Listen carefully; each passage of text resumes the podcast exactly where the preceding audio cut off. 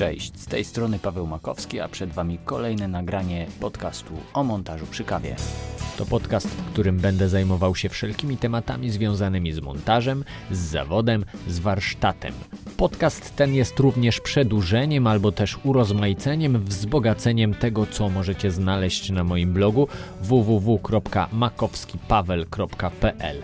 Tam Was odsyłam, zapraszam, znajdziecie tam wywiady, artykuły i rzeczy, które przybliżą Wam temat montażu filmowego, telewizyjnego, każdego innego. W dzisiejszym odcinku chciałem Was zaprosić na dwie rozmowy. Pierwsza z nich to rozmowa z Kamilem Grzybowskim, czyli autorem montażu do krótkometrażowego filmu Drżenia w reżyserii Dawida Bodzaka. Jest to film, który w 2018 roku na festiwalu Montaż Film Festival otrzymał główną nagrodę w kategorii Fabuła. To bardzo ciekawa rozmowa, w której pojawił się jeden z ważniejszych tematów dla montażystów, czyli pytanie, kiedy nie ciąć. Tam chyba było 8 wersji tej sceny tak naprawdę w montażu. No i za każdym razem, kiedy ona była montowana, to coś tam jednak Coś nie, się traciło. coś się traciło. W drugiej części podcastu dowiecie się, jak pracuje się w montażowni nad filmem akcji. Filmem, w którym mamy do czynienia ze scenami pościgu, ze scenami walki. Porozmawiam na ten temat z Amadeuszem Andrzejewskim, czyli jednym z dwóch montażystów, którzy pracowali przy filmie Diablo Wyścig o Wszystko. Filmie w reżyserii Michała Autowskiego i Daniela Markowicza. Tych trzech miesięcy, które nad filmem spędziłem, to wyścigi to tak bity miesiąc przynajmniej był. Same te sceny wyścigowe, których w filmie jest w zasadzie sześć. A teraz przejdźmy do pierwszego filmu pod tytułem Drżenia, który opowiada historię chłopaka w okresie dojrzewania i pokazuje nam niezrozumiały świat jego emocjonalności. Doszliście do wniosku, żeby pewnych rzeczy nie dopowiedzieć. To takie pytanie, o czym e, miał być ten film? W założeniu scenariuszowym, czy to jakoś ewoluowało? Film jest na pewno o, o bardzo wraż- wrażliwym chłopaku, który gdzieś próbuje testować tą rzeczywistość, sprawdza po prostu jakieś swoje granice, granice relacji z innymi ludźmi, gdzieś po prostu szuka, gdzieś poszukuje czegoś. Jest też o po prostu dojrzewaniu, tak jakby to są młodzi chłopaki, którzy czasem nie rozumieją też czemu to robią, po co to robią, tylko po prostu tak jakby te rzeczy wy, wychodzą z ich. Większość scen, tak jak y, się ogląda ten film, jest zgrany na długich ujęciach, tak? To są takie wręcz mastershoty. Czy graliście to też na, nie wiem, na strony, czy od razu było takie założenie, żeby emocjonalnie być z kamerą blisko i patrzeć, co się wydarzy? E, Zgadza się, no to jakby mastershotów jest dość sporo, mogło być też więcej, to już jest kwestia tak jakby poszczególnych scen, ale no załóżmy tam jak jest, tam chyba druga scena jest jak chłopaki biegają e, na boisku, tak, no to to jest scena, która jest mastershotem, ale ona była też nakręcona na drugą stronę, tak by można było tam pociąć. Pamiętam, że wtedy bardzo długo pracowaliśmy na, na planie nad inscenizacją tego całego po prostu biegania, tam wołania, upadania. Skoro rytm tak naprawdę tego ujęcia był jakoś wcześniej wypracowany i jak się to oglądało, tam chyba było 8 wersji tej sceny tak naprawdę w montażu. No i za każdym razem, kiedy ona była montowana, to coś tam jednak nie, traciło. coś się traciło, więc czasem stawialiśmy po prostu na to, co się wydarzyło, żeby to jakoś ta prawda wyszła z samego ekranu, a niekoniecznie tutaj jeszcze próbować gdzieś coś wymontowywać, podmontowywać, bo to, to co było, było subtelniejsze po prostu tak jakby i gdzieś tam właśnie było w ramach tych założeń wcześniejszych Dawida, czyli reżysera, żeby gdzieś tam zostawiać zawsze te nie- niedosłowności, gdzieś tam te sensy, y, rozmywać, tak, żeby nie dopowiadać niektórych rzeczy, więc mastershoty tak pomagały temu. To taka wskazówka warsztatowa albo też informacja dla tych, którzy nas e, słuchają, e, że montaż polega też na niecięciu. Właśnie, dokładnie. Czas, czasem trzeba wiedzieć właśnie kiedy nie ciąć, żeby nie, sceny nie przemontować. Mhm. I tutaj było sporo takich momentów. Tak, to prawda. Na przykład jeszcze taką jedną sceną, która miała być e, przez długi czas mastershotem, była ta scena w klasie. I ona świetnie działała też w mastershocie, który tam kamera się snuła po prostu między ławkami, objeżdżała dookoła tam w planie takim szerszym. Ale ktoś wtedy, pamiętam, słusznie zauważył, że, że wtedy to jest y, spektakl po prostu jednego aktora. A jak jest to pomontowane na reakcje po prostu osób, które siedzą dookoła i mamy jakby różnorodne te reakcje, niektórzy tam nie wiedzą co się dzieje, niektórzy są e, zdegustowani, niektórzy są przestraszeni, to po prostu było tam czuć, że tak jakby gra cała orkiestra, nie? Tak jakby każdy działa na to, co się dzieje po prostu z tym chłopakiem. Kiedy daliście zagrać y, po prostu całemu otoczeniu jakby, tak? Poprzez to zbudowaliście zupełnie inny odbiór sceny. Niektórzy odbierają na przykład tą scenę jako kolejna mistyfikacja, w sensie, że to jest jakby...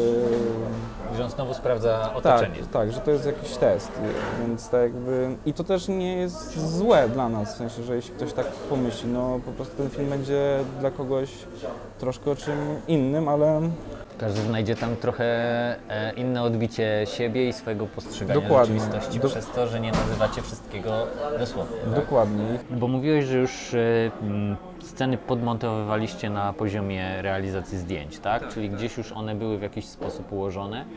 E, No ale jak zakończył się etap zdjęć, no to usiadłeś do montażu, tak? Do takiego już e, ostatecznego. Od czego zacząłeś? Dawid powiedział, że totalnie nie wie od czego zacząć. Chce zobaczyć po prostu jakiś fragment, który będzie wprowadzał w jakiś trans, jakiś nastrój, jakiś po prostu mood, nie? To jakby tego filmu. I pamiętam, że wtedy właśnie z tej dokumentacji, tych takich zdjęć roboczych, była jakaś pierwsza sekwencja, którą tam zmontowałem w skateparku, która tak naprawdę nigdy nie weszła do filmu, ale była też e, bardzo pomocna, żeby w ogóle tak jakby złapać, e, wiesz, język po prostu opowiadania. No i kolejno, jak już ta rzecz powstała, to właściwie zabrałem się już za właściwy montaż tej sceny i właśnie zacząłem od tej sceny na, na skateparku z tą e, kobietą. Sam montaż nie trwał naprawdę długo, bo może to trwało trzy tygodnie. Czasowo nie było to jakoś tam bardzo angażujące, aczkolwiek no, właśnie tak bardziej żeby się właśnie trochę od tych klasycznych jakichś tam montażowych regułek oderwać, to było cięższe, żeby właśnie jakby jak zawsze w tym montażu jednak podstawą jest to, żeby trzymać tego widza za, za rękę i go czysto prowadzić przez te sceny, żeby wiedział co się dzieje, to tutaj trzeba było właśnie schodzić tak naprawdę. W sensie tak jakby na tym, tak, tak, takie założenia sobie po prostu gdzieś tam w trakcie wymyśliliśmy i się tego próbowaliśmy trzymać. No, tak ja nie mówię, że mamy też w materiałach odpowiedzi na wszystko i wszystko by się dało tutaj wytłumaczyć, ale, ale jest na pewno parę takich rzeczy, które nie weszły do filmu, a mogłyby tą historię właśnie trochę e, bardziej nie uprościć, ale jakoś Zrobić to bardziej dosłowną. bardziej dosłowną, tak. A to by mogło akurat w tym wypadku trochę zaszkodzić filmowi całemu. No. Czyli tutaj takim clue tego opowiadania, e, czy też e, takiego sposobu e, narracji było to, żeby szukać tych niedopowiedzeń, tak? Tej takiej równowagi pomiędzy tym, co, co wyrzucimy, żeby widz, e, żeby widz za bardzo się nie zgubił, Tak, tak. ale żeby czuł taki niepokój, tak? Tak, dokładnie, Żeby- i- dokładnie. I, I sam szukał rozwiązań, sam próbował sobie Tak, tłumaczyć tak, te tak, tak. No dobra, no to y, komu pokazywaliście, e, czy komuś pokazywaliście, e, czy ludzie, którzy wcześniej oglądali ten, em, w trakcie montażu ten film, coś sugerowali emocjonalnie? Oprócz nas dwie, trzy osoby, można powiedzieć, gdzieś tam widziały przed jakimś tam pokazem pierwszym szko- szkolnym, egzaminowym. Też nie, nie wiedzieliśmy do końca, jak to zadziała i na samym początku też w dużej mierze traktowaliśmy to jakiś rodzaj eksperymentu. No. Muszę powiedzieć, że kiedy ja oglądałem ten film, to ten element niedopowiedzenia, o którym wspomina Kamil, jest bardzo mocno zaznaczony. I to właśnie on powoduje, że ja oglądając ten film jako widz nie byłem cały czas pewien, czy to, co robi bohater, to jest element prowokacji, testowania otoczenia, czy też forma zagubienia, jakiegoś lęku wywoływanego u niego przez rzeczywistość. Dzięki temu byłem bardziej zaangażowany w tą opowieść. Byłem ciekawszy kolejnych scen, kolejnych rozwiązań, jak to się potoczy, czy ja znajdę tam odpowiedź. Nie znalazłem. Do końca filmu nie dostałem tej odpowiedzi. To kino, które nie do końca wszystko wyjaśnia. Kino, które nie daje gotowych odpowiedzi, tylko pozostawia je widzowi. To są te filmy, kiedy po wyjściu idziemy jeszcze na kawę ze znajomym i, i żyjemy tym filmem. Dzielimy się ze sobą swoimi przemyśleniami, czy to bardziej szło w tą stronę, czy to szło w tą stronę. Też jestem bardziej zwolennikiem tego kina, które pozostawia mi jakąś formę interpretacji. I to myślę jest bardzo ważna wskazówka warsztatowa, żeby sprawdzać, które informacje widz musi dostać, żeby nie pogubić się w tej historii, a których nie musi dostać, którą możemy wyrzucić i zostawić widzowi pewne pole do interpretacji tego, co ogląda. To są pytania wręcz kluczowe. Co widz ma się dowiedzieć, a czego mu nie damy? Kolejnym ważnym elementem, który pojawił się w tej rozmowie i który jest ważny dla naszego warsztatu, dla warsztatu montażysty, to jest dokładne mm, obserwowanie gry aktorskiej, tego co się dzieje na ujęciu, e, jaki jest rytm tej gry aktorskiej, czy faktycznie musimy ciąć. Jeżeli coś jest nagrane w mastershocie, a aktorzy świetnie to grają i to i zostawienie tego bez cięcia e, pomoże tej scenie, jakoś wydobędzie z niej jakąś dodatkową wartość, to to, to jest właśnie moment, kiedy, kiedy nie wolno nam ciąć. Kiedy musimy zostawić taką scenę w całości. I tutaj w tym przypadku Kamil podawał przykład dwóch scen, kiedy w, pierwszym, e, w pierwszej sytuacji pewnego treningu na powietrzu warto było zostawić scenę w mastershocie, jak najmniej cięć tam wykonać, a drugiej sceny, sceny w klasie, kiedy należało pokazać jakąś reakcję otoczenia, gdyż to otoczenie odgrywało rolę, reakcję tych ludzi, e, uczniów, którzy widzą tą sytuację, ponieważ one wzbudzały niepewność, bo oni sami nie wiedzieli do końca, co się dzieje. Czy to jest gra bohatera, czy, czy nie? I, I tutaj cięcie pomogło. Master Shot, tak jak mówił, powodował sytuację gry jednego aktora. W związku z tym, kiedy oglądacie, kiedy montujecie, sprawdźcie, jak dana scena działa e, w dłuższych ujęciach, mastershotach. Może, może to jest rozwiązanie, może to będzie bardziej pomagało filmowi, bohaterowi, może zbuduje jakąś nową, nową wartość. Witam Cię serdecznie w e, podcaście o montażu przy kawie. E, będziemy rozmawiać o filmie, który miałeś przyjemność montować. E, co to za film?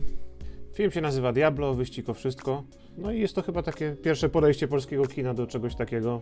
Wiadomo, że porównywanie z szybkimi i wściekłymi jest może trochę na wyrost, ale jakieś tam podejście do, do elementu wyścigów jako motywu przewodniego w filmie E, zostało wykonane. Pierwsze pytanie, jak, jak trafiłeś do tej produkcji? Jak to się stało, że trafiła na, stój, na twój stół montażowy? Trochę przez przypadek, tak szczerze mówiąc. Jak pewnie zauważyłeś, jest dwóch montażystów w napisach. Jestem ja i Antoni Kowalczyk, mój kolega z roku ze szkoły filmowej zresztą. Oryginalnie Antek miał robić całość. E, zadzwonił do mnie, bo jakoś w sierpniu jechał na urlop na tydzień żeby po prostu go zastąpić parę dni, pociągnąć projekt do przodu. No i przez ten czas, jak on był na tym urlopie, no to po pierwsze się okazało, że, że roboty przy tym filmie będzie sporo, więc w zasadzie druga para rąk do pracy i tak się przyda. A po drugie złapaliśmy dobry kontakt z Michałem Otłowskim. Okazało się, że nadajemy na podobnych falach, jeśli chodzi o preferencje montażowe, więc finalnie skończyło się tak, że myśmy z Michałem zrobili powiedzmy, że wersję reżyserską, a potem Daniel Markowicz z Antkiem jeszcze trochę producenckich zmian też powprowadzali. Plus bazowaliśmy na układce Antka, którą on montował w czasie zdjęć, siedząc gdzieś tam z laptopem w różnych miejscach na planie, na bieżąco, tak żeby mniej więcej wiedzieć, czy, czy wszystko już jest, czy czegoś czy nie, nie trzeba podogrywać. Także tak to wyglądało. No i spędziłem przy tym w zasadzie 3 miesiące. Zacząłem w połowie sierpnia, skończyłem gdzieś w połowie listopada. Wspomniałeś, że było dużo pracy. A więc czego tak naprawdę było najwięcej? Najtrudniejsze były wyścigi oczywiście. To było do przewidzenia. E, generalnie jest w filmie też poza wyścigami dużo innych scen akcji, bijatyki, strzelaniny. E, tego typu sceny zawsze się montuje dłużej. No po prostu są dynamicznie montowane, jest stosunkowo dużo ujęć na, na, na minutę w stosunku do jakichś prostszych scen dialogowych, więcej ustawień kamery, e, dużo różnych opcji, jak to rozwiązać. W przypadku wyścigów jeszcze dochodziło to, że koncepcja zasad, według jakich one mają się rozgrywać, ulegała pewnym ewolucjom i ten montaż musiał też za tym pójść, więc myślę, że tak z tych trzech miesięcy, które nad filmem spędziłem, to wyścigi to tak bity miesiąc przynajmniej był.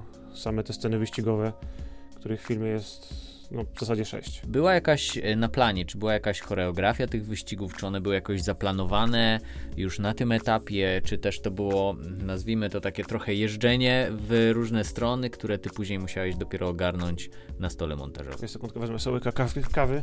Jak mamy gadać o montażu przy kawie, to kawa jest potrzebna. Tak naprawdę było trochę tego i było trochę tego. Tak jak mówiłem, koncepcje się troszkę zmieniały w trakcie. Też ekipa pewne rozwiązania jakby wypracowywała, kręcąc kolejne sceny wyścigów dopiero. Więc te, które były kręcone wcześniej, tam było trochę więcej zabawy, żeby to poskładać na montażu. To im bliżej końca, tym, tym już bardziej świadomie i konkretnie były nagrywane. Były miejsca, które były bardzo precyzyjnie wymyślone, tak? Na przykład końcówka pierwszego wyścigu, gdzie bohaterowi psuje się samochód, czy końcówka wyścigu tam w tych halach fabrycznych żerania, gdzie na końcu, powiem, są wybuchy bez nadmiernego zdradzania fabuły. To takie rzeczy były bardzo precyzyjnie zrobione, dokładnie nagrane. Tam materiału było dużo, natomiast cała ta część, która do tego prowadziła, no, zostawiała pewną, pewną swobodę działania.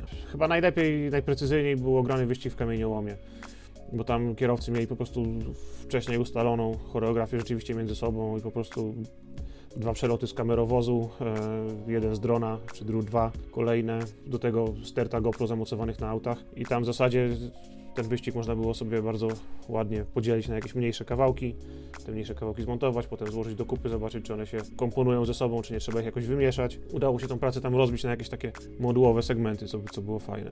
No, były, też, były też oczywiście sytuacje problematyczne, gdzie na przykład interakcje jakichś dwóch bohaterów tak, w dwóch samochodach musiałem robić na montażu, bo fizycznie e, nie został nagrany materiał, gdzie akurat oni się ścigali, czy, czy mijali, czy cokolwiek innego a wynikło nam w trakcie prac już postprodukcyjnych, że akurat taki kawałek jest, jest potrzebny. Więc takie rzeczy oczywiście też się zdarzały. Wtedy też jakieś właśnie GoPro czy inne rzeczy przychodziły do, na ratunek, bo GoPro zamocowany na zderzaku może być zamocowany na zderzaku dowolnego samochodu, więc tutaj y, jest większe pole manewru, żeby troszkę podziałać. No i oczywiście wszystkie te zabawy z twarzami bohaterów, które przecież też były nagrywane osobno tak naprawdę jak prowadzą. A te ujęcia, kiedy oni byli nagrywani jak prowadzą, to było um, na planie zdjęciowym, czy to gdzieś później było dogrywane? Nie, to było od razu na planie robione. Nie wiem, czy, czy, czy, czy, czy w jednym, czy w kilku samochodach, ale grą od razu na planie na pewno. Natomiast no, czasem to było nagrane, a potem się trochę zmieniała koncepcja i na przykład troszkę niektórych emocji brakowało, więc tam momentami z pomocą i za przyzwoleniem kolorysty braliśmy sobie twarze z różnych wyścigów i wymienialiśmy, jeśli, jeśli jakby oświetlenie na to pozwalało, bo akurat e, przy innej scenie nagrano lepsze emocje, bardziej pasujące do tego, co chcieliśmy pokazać. Naprawdę każdy wyścig no to był jeden, dwa dni wstępnego przeglądania, sortowania materiału, wycinania sobie jakichś takich kawałków, które wydawały mi się ciekawe, potem szukania jakiejś takiej osi fabularnej, na którą by to można wszystko nawlec, konsultowania tego oczywiście, no i stopniowo potem to szlifowaliśmy. Czyli najpierw e, przeglądanie materiału, wybór najciekawszych ciekawszych rzeczy. Później z tego, tak jak mówisz, układasz e, jakąś, e, jakiś przebieg, jakiś przebieg fabularny, żeby był jakiś początek, rozwinięcie, żeby coś tam się zadziało między tymi bohaterami. I co? I, i później dopiero szukasz takich smaczków, jakichś ujęć, które jeszcze to ubarwią.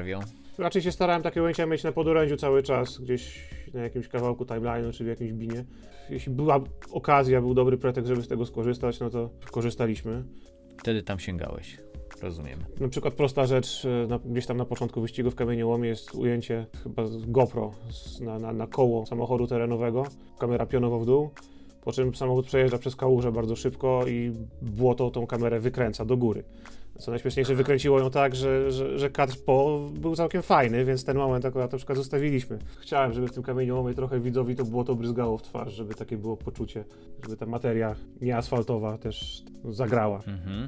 A powiedz mi, y, jak to, y, jak się montuje takie sceny pościgów, wyścigów, E, jeżeli chodzi o kwestie muzyczne, czy ty miałeś jakiś podkład muzyczny wcześniej, jakiś próbny, e, czy robiłeś to totalnie na początku na sucho, tylko korzystając z dźwięku, który został na planie zarejestrowany?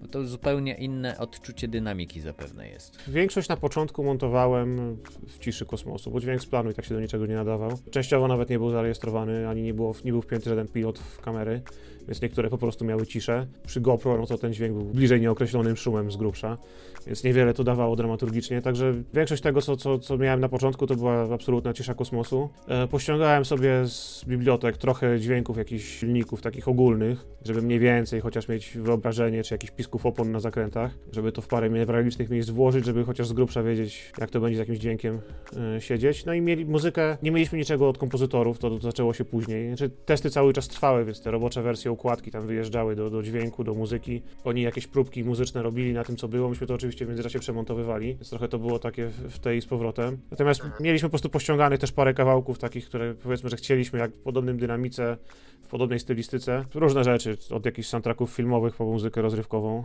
testowaliśmy. No jak znaleźliśmy coś, co w miarę nam do, do, klimatu danego wyścigu pasowało, no to montowaliśmy w oparciu o to, ale punktem wyjścia zawsze był materiał bez dźwięku. Wychodzę z założenia, że generalnie jeśli coś przez, bez muzyki działa, to z muzyką będzie działać lepiej, natomiast zaczęcie od utworu jakiegoś dynamicznego może z, moim zdaniem źle wpłynąć na montaż, bo powoduje, że się tym zaczynamy sugerować, zaczynamy trochę robić teledysk, montować pod muzykę, że pewne rzeczy przez tą muzykę nam umykają, które by nam nie umknęły, gdyby jej nie było. Więc zawsze lubię sobie i tak bez dźwięku obejrzeć jakieś takie dynamiczne sceny. Jakoś łatwiej wtedy wypatrzeć wszystkie niedociągnięcia. Zaciekawiło mnie jeszcze, jak oglądałem komunikacja między wilkami który, którzy ścigali naszych bohaterów. Rozumiem, że to, to, to, tak wyglądało, jakby to był pomysł, który pojawił się właśnie w postprodukcji. Tak, co więcej, pojawił się de facto na postprodukcji dźwięku, więc ja z tym nie miałem już nic wspólnego. Koncepcję tego, co oni mają mówić, w których momentach to podłożyć i tak dalej, no to wszystko powstało później. Tak naprawdę, jak to, że przychodzili na postsynchrony, no to wtedy też nagrywali te teksty i to już na etapie online, już pod, pod okiem Daniela zrobił Antek. Nie, nie byłem decyzyjny, jeśli chodzi o ich kształt, umiejscowienie i tak dalej. Rozumiem. A jeszcze mam takie pytanie, bo to jest rodzaj kina, który jest e, skierowany do e, masowej publiczności, czyli zadaniem takiego filmu jest tak naprawdę jak ściągnięcie jak największej liczby osób, którzy będą, które będą się przy tym dobrze bawić. E, czy pokazy, pokazy, robiliście jakieś pokazy próbne, żeby zobaczyć, jak ludzie te wyścigi odbierają, jak się na tym wszystkim bawią, czy było coś takiego? Było kilka pokazów w kinoświecie. Dystrybutor różnych tam ludzi swoich zapraszał, bo było tam kilkanaście, kilkadziesiąt osób na pokazach. Natomiast szczegółów nie znam, bo jakby też nie, nie byłem tego częścią od strony organizacyjnej. Też nie na wszystkich pokazach mogłem być, także... A czy, czy docierały do ciebie jakieś informacje? Stamtąd? Czy to dopiero na, na, na późniejszym etapie było? Znaczy dostawaliśmy naj, najczęściej od dystrybutora jednego zbiorczego maila zwrotnego z uwagami, czy też jakąś tam inną formę komunikacji, gdzie oni już zebrane sugestie przysyłali. No i staraliśmy się za tym iść, korygować.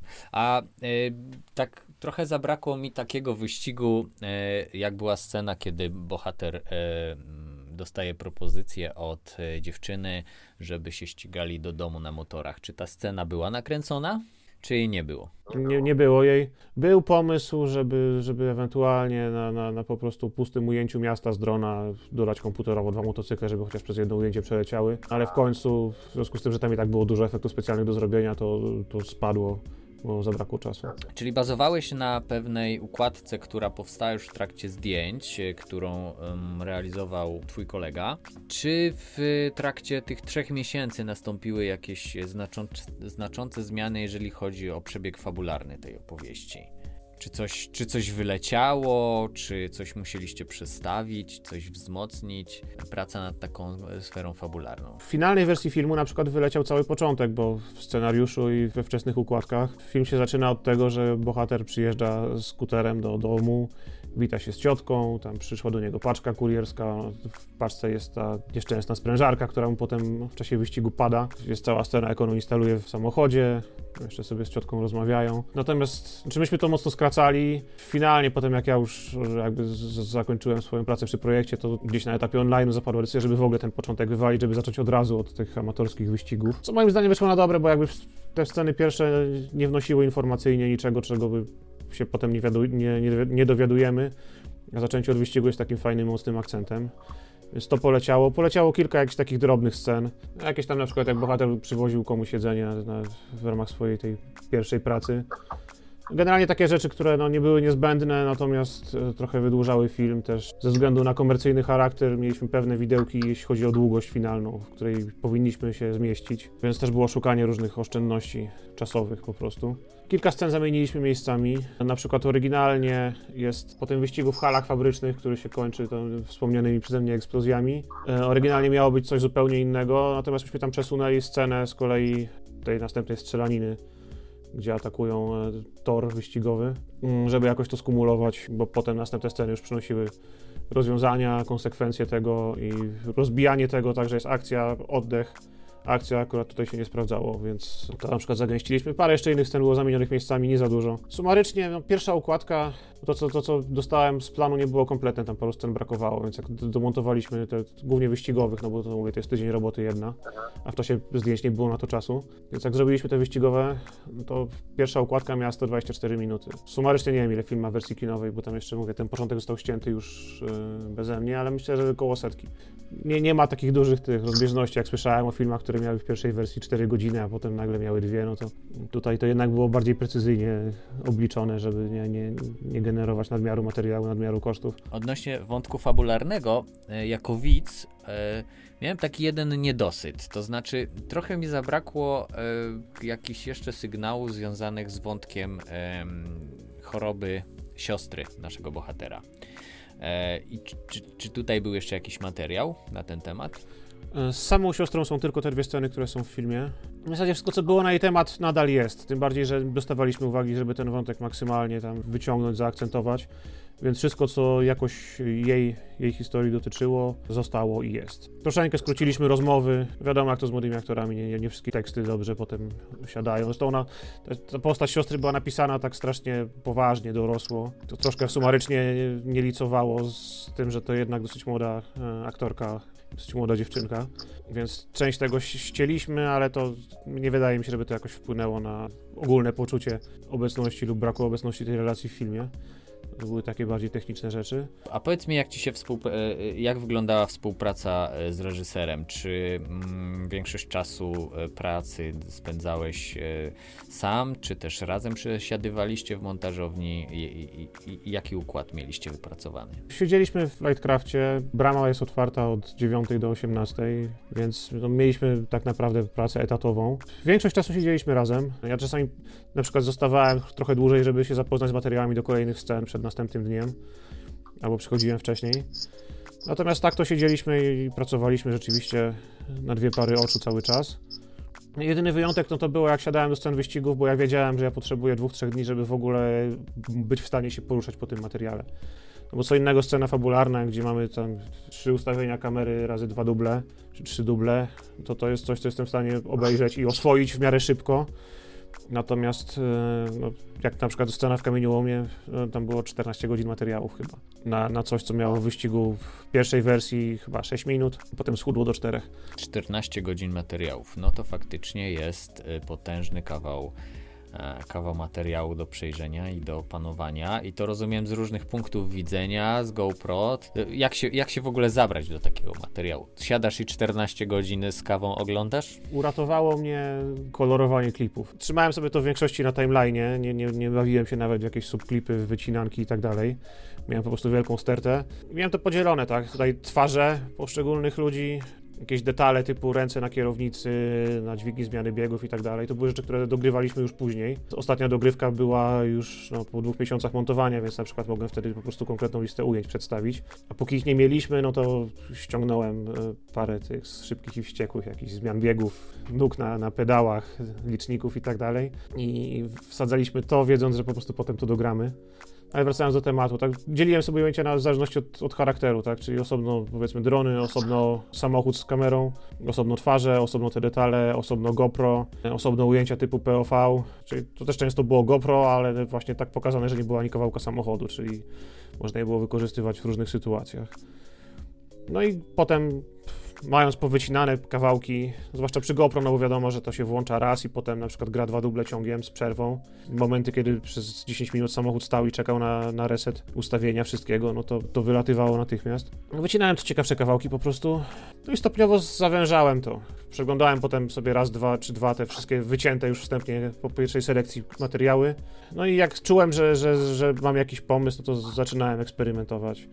Często oglądałem sobie wszystko szedłem do domu, przesypiałem się z tym i następnego dnia no, potrafiło mi coś już przyjść do głowy. No właśnie, miałeś jakieś momenty zmęczenia, że potrzebowałeś jakiegoś zresetowania, bo już ilość materiału i ilość pracy um, była za duża? Chyba najgorszy moment był, jak musiałem jakoś jeden po drugim te dwa, dwa wyścigi zrobić. Poziom kreatywności, który wymagał, żeby mózg naprawdę pracował na pełnych obrotach. No bo przy tych scenach, powiedzmy, że takich fabularnych, dialogowych i tak dalej, no to stosunkowo spokojnie sobie z Michałem mm, przejeżdżaliśmy przez nie, szukaliśmy rozwiązań. Większość była nagrana na stosunkowo niewiele ustawień kamery, więc tam była kwestia znalezienia emocjonalnie kawałków tekstu, które nam najbardziej pasują, wyczucia pauz, rytmu tego wszystkiego. To, to było stosunkowo takie mniej męczące intelektualnie, wbrew pozorom, niż, niż właśnie robienie wyścigów, które rzeczywiście trzeba było zrobić od zera, wymyślić. Było takim oddechem trochę. zupełnie, zupełnie inny, inny, poziom, inny poziom pracy e, umysłu, tak?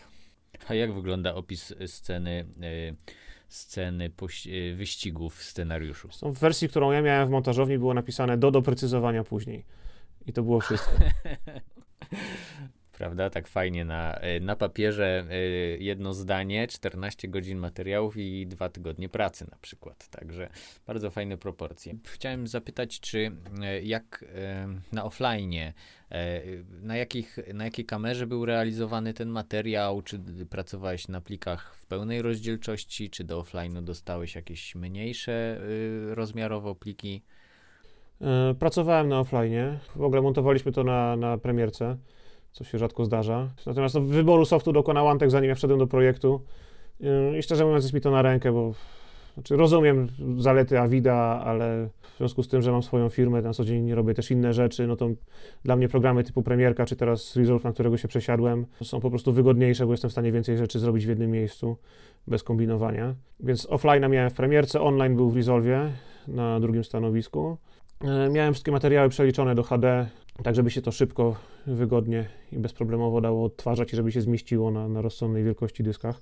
E, materiał oryginalnie był nagrywany na Ari Alexie, nie pamiętam na której, zresztą na planie mi nie było, także nie miałem jak spojrzeć. W większości na obiektywach anamorficznych. No, wyjątkiem były chyba drony, które no, łatwiej było sferyczne szkło założyć, bo to po prostu lżejsze jest. E, no i do tego oczywiście GoPro. Mm, raz czy drugi chyba pojawiły się efektowo jakieś ujęcia z, z aparatów to GH5, czy jakiegoś Soniaka. Większość z nich finalnie nie weszła, natomiast z tego co pamiętam, chyba z GH5 było to ujęcie, jak Kuba pierwszy raz przyjeżdża na tor i robi te okrążenia e, Audi A8. To tam jest takie ujęcie, gdzie ten samochód przejeżdża nad kamerą, to to chyba był aparat, z tego co kojarzę, z tego co mi powiedzieli. No i te dogrywki, e, dogrywki jakiś tam rąk na, na, na skrzyni biegów robili, robiliśmy e, Amirą. To był jeden dzień, kiedy wyszedłem z montażowni pojechałem po prostu z ekipą kameralnie dogrywać te rzeczy, bo dokładnie wiedziałem, jakie ujęcia są potrzebne. Mówię, to już było gdzieś tam daleko, montaż był zaawansowany, więc praktycznie z listą przyjechałem, łatwiej było, żebym był na planie i po prostu przypilnował, że, że dostanę dokładnie to, czego potrzebuję w montażowni. Montowałem wszystko na offline'ach, wrac, kończąc wątek, no i potem to wyszło, wróciło do Resolve'a, tam był online, y, tam był robiony kolor, no i oczywiście wyjeżdżały, wjeżdżały efekt, ujęcia efektowe. No ale to tego już nie tykałem. Tam okay. się też Antek zajmował, bo on to oryginalnie wszystko zrobił. On miał swój układ rzeczy w projekcie, który to projekt już się w międzyczasie tak rozrósł, że ciężko się w nim było połapać komuś, kto, kto nie, nie siedział w tym od początku. Powiedz mi jeszcze, czy jest jakieś pytanie, które powinienem zadać, a go nie zadałem, jeżeli e, chodzi o e, Twoją przygodę z montażem tego filmu? No, myślę, że mogę opowiedzieć anegdotkę.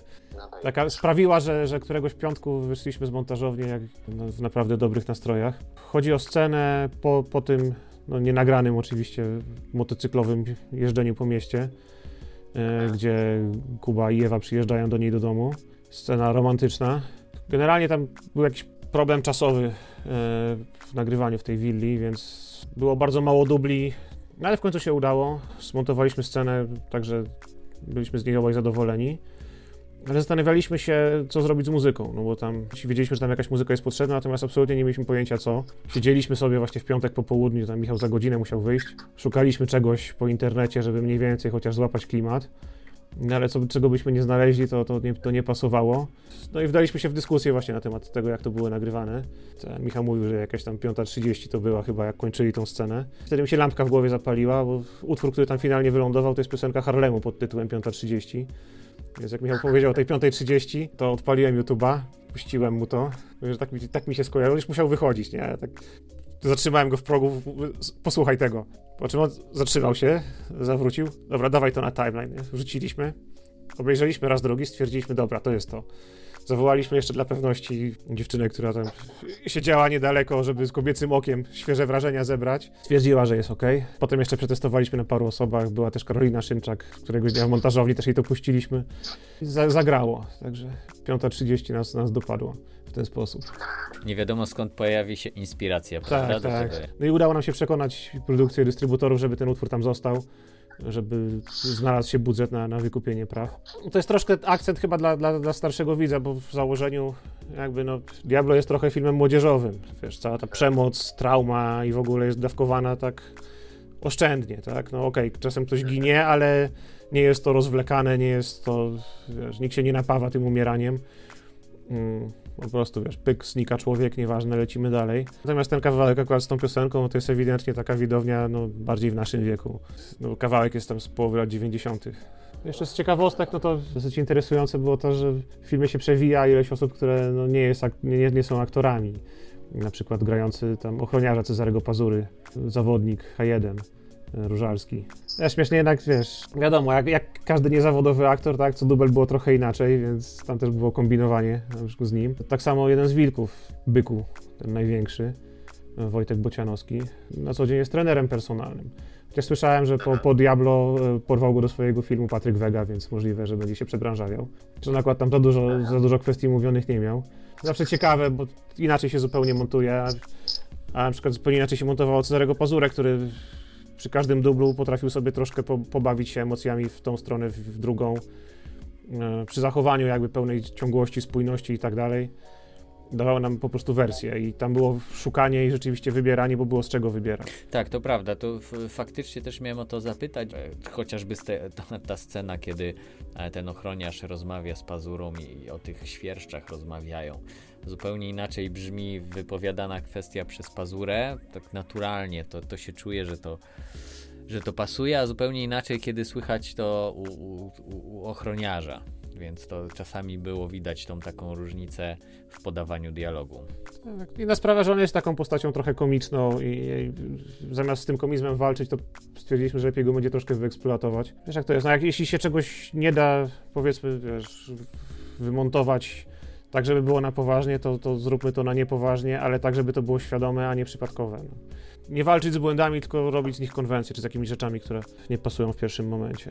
Tak, to, to bardzo ciekawe, co powiedziałeś, czyli e, nie walczyć z błędami, tylko postarać się zbudować z nich konwencje, czyli e, jakbyś to rozszerzył, jak podał jakiś przykład. Przed pierwszym wyścigiem Pojawiamy się na chwilę, to jest ta scena, w której się postać Cezarego Pazury pojawia. Tam na szczycie wieżowca jest jakaś impreza. Ci gracze, którzy obstawiają wyścigi, sobie siedzą, popijają jakieś drinki. Generalnie w planie miało to być super ekskluzywnie, super na bogato, no ale się złożyło tak, że wyszło to bardziej barwnie, większy przekrój, jakby ludzi nie byli to tacy tylko zblazowani biznesmeni. My się trochę śmialiśmy, że wiesz, no, nowe, nowe elity tego czy innego politycznego nadania, trochę też jakichś takich ludzi wyglądających nawet bardziej jak celebryci niż jak jacyś bogaci, znudzeni biznesmeni.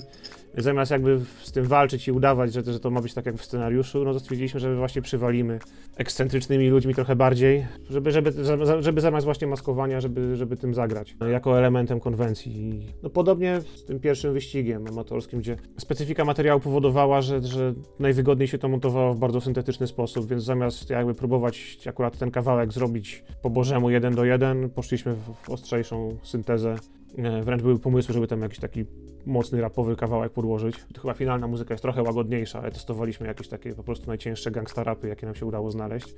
Żeby w, te, w tą stronę to opowiedzieć, zamiast próbować zachować jakąś tam taką jeden do jeden ciągłość wyścigu, jak na przykład jest w Kamieniołomie. Tak, to prawda. Ten pierwszy wyścig był tak bardzo, bardzo syntetycznie opowiedziany. Też yy, miałem zapytać, czy, czy tam ten materiał pozwalał na zbudowanie go tak fabularnie, linearnie czy też to była właśnie decyzja w montażowni, żeby go tak syntetycznie opowiedzieć? No, były pewne braki w materiale. Linearnie ciężko to było zrobić, więc zamiast spróbować to łatać, po prostu stwierdziliśmy, że pójdziemy, odbijemy zupełnie w drugą stronę. Okej, okay. to też myślę dobry przykład na pokazanie tego, z tego, jak, e, jak z tego rodzaju braków tworzy się mocną stronę. E, I myślę, tym akcentem chciałbym zakończyć, bo to jest bardzo, e, bardzo takie bym powiedział, inspirujące do tego, w jaki sposób, y, w jaki sposób być otwartym na materiał, na to, że jeżeli, jeżeli czegoś nie da się zrobić, to trzeba pomyśleć, y, jak to wykorzystać, prawda? Tak, to, to są właśnie momenty, kiedy najbardziej potrzebne są jakieś takie przerwy, bo człowiek się przywiązuje do tej koncepcji scenariuszowej i zanim jest gotów to wywalić i zacząć od nowa z innym założeniem, no to czasem trzeba tego dnia czy weekendu, żeby troszkę odsapnąć, przemyśleć, przespać się z tym. To są te momenty, kiedy rzeczywiście przerwa przydaje, bo no to, to są klocki Lego, tak? Na instrukcji jest samochodzik, a nagle się okazuje, że zamiast samochodzika jednak będzie dinozaur. Mi się przypomina jedna z odpowiedzi na pytanie, które e, zadałem Mileni Fidler, która ta, który ten wywiad znajduje się w książce.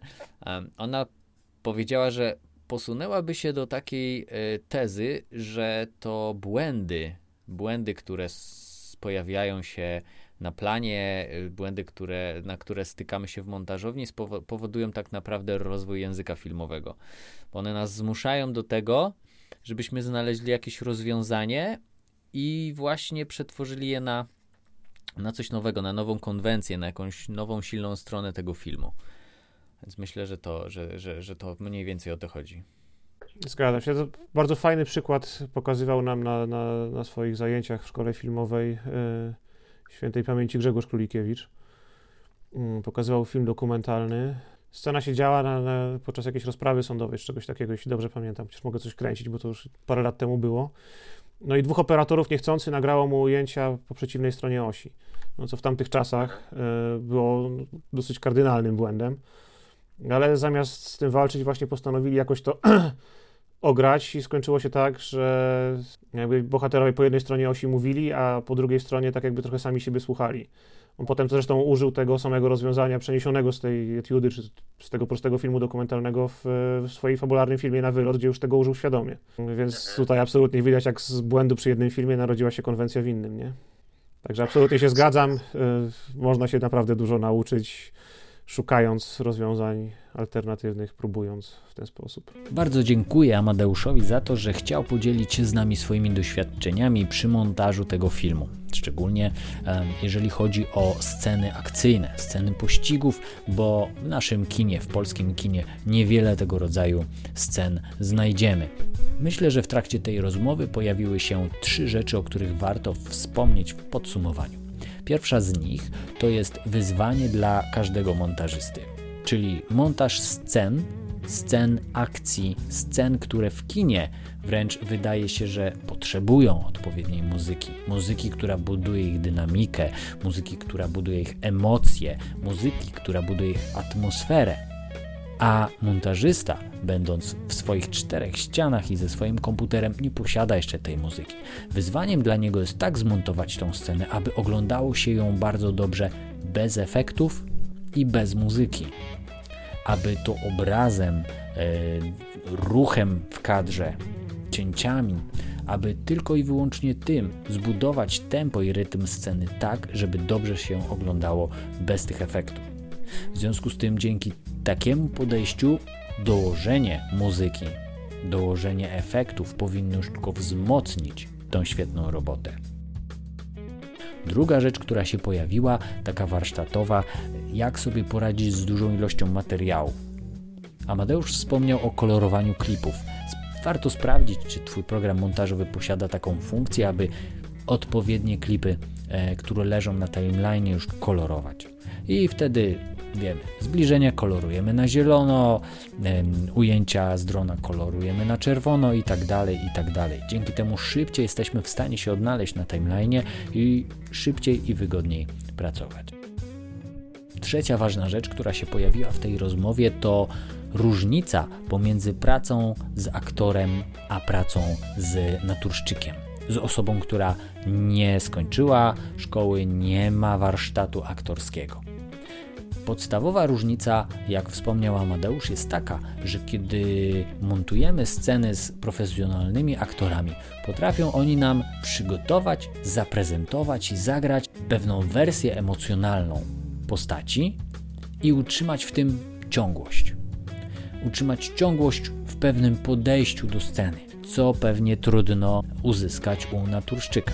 Warsztat aktora pozwala mu na to, aby założyć sobie, że w tym podejściu, w tym dublu będzie się zachowywał tak i choćby ujęcie miało trwać 3 minuty, to on od początku do końca potrafi, po wejściu w odpowiednią sferę emocjonalną tej postaci, potrafi zachować ciągłość przez całe te 3 minuty. Natomiast w przypadku naturszczyka, osoby, która nie ma warsztatu aktorskiego, taka e, różnorodność emocjonalna będzie pojawiała się na przestrzeni jednego dubla, na przestrzeni jednego ujęcia. Na początku może tak podchodzić do sytuacji, e, w połowie dubla może się to zmienić, pod koniec może być jeszcze inaczej, co na pewno powoduje, powoduje e, pewne trudności montażowe, aby zachować pewną ciągłość emocjonalną w danej scenie. W związku z tym, hmm, jakby warsztatowo i zawodowo do tego podejść. Kiedy dostaniecie informację, że macie pracować, montować jakiś film, w którym e, występują, e, nie występują aktorzy, nie występ, występują osoby, które nie mają warsztatu aktorskiego, możecie się spodziewać na przykład większej ilości pracy, związanej z tym, że trzeba będzie szukać dłużej, więcej e, w dublach takich rozwiązań, takich zagrań tych naturszczyków, aby uzyskać pewną ciągłość emocjonalną. Podczas gdy w przypadku aktora profesjonalnego możecie być pewni, że ta ciągłość będzie o wiele łatwiejsza do uzyskania. Zapamiętajcie te trzy rzeczy. W całym dzisiejszym nagraniu mamy już pięć ważnych warsztatowych elementów, które mogą pojawić się w pracy montażysty. Dziękuję Ci bardzo za wysłuchanie tej audycji i co? Polecam Ci zasubskrybować ten kanał, aby dostawać informacje, kiedy tylko pojawi się nowe wydanie podcastu. Zapraszam Cię także na mojego bloga, gdzie znajdziesz artykuły, rozmowy z montażystami na przeróżne tematy montażowe. Znajdziesz tam również dział warsztaty i szkolenia, gdzie zapoznasz się z moją ofertą warsztatów, szkoleń stacjonarnych i internetowych z tematu podstaw montażu filmowego. Jeżeli zatem jesteś gdzieś na początku swojej drogi montażowej i chcesz zgłębić ten temat, to zapraszam Cię na mojego bloga, na pewno znajdziesz tam coś dla siebie.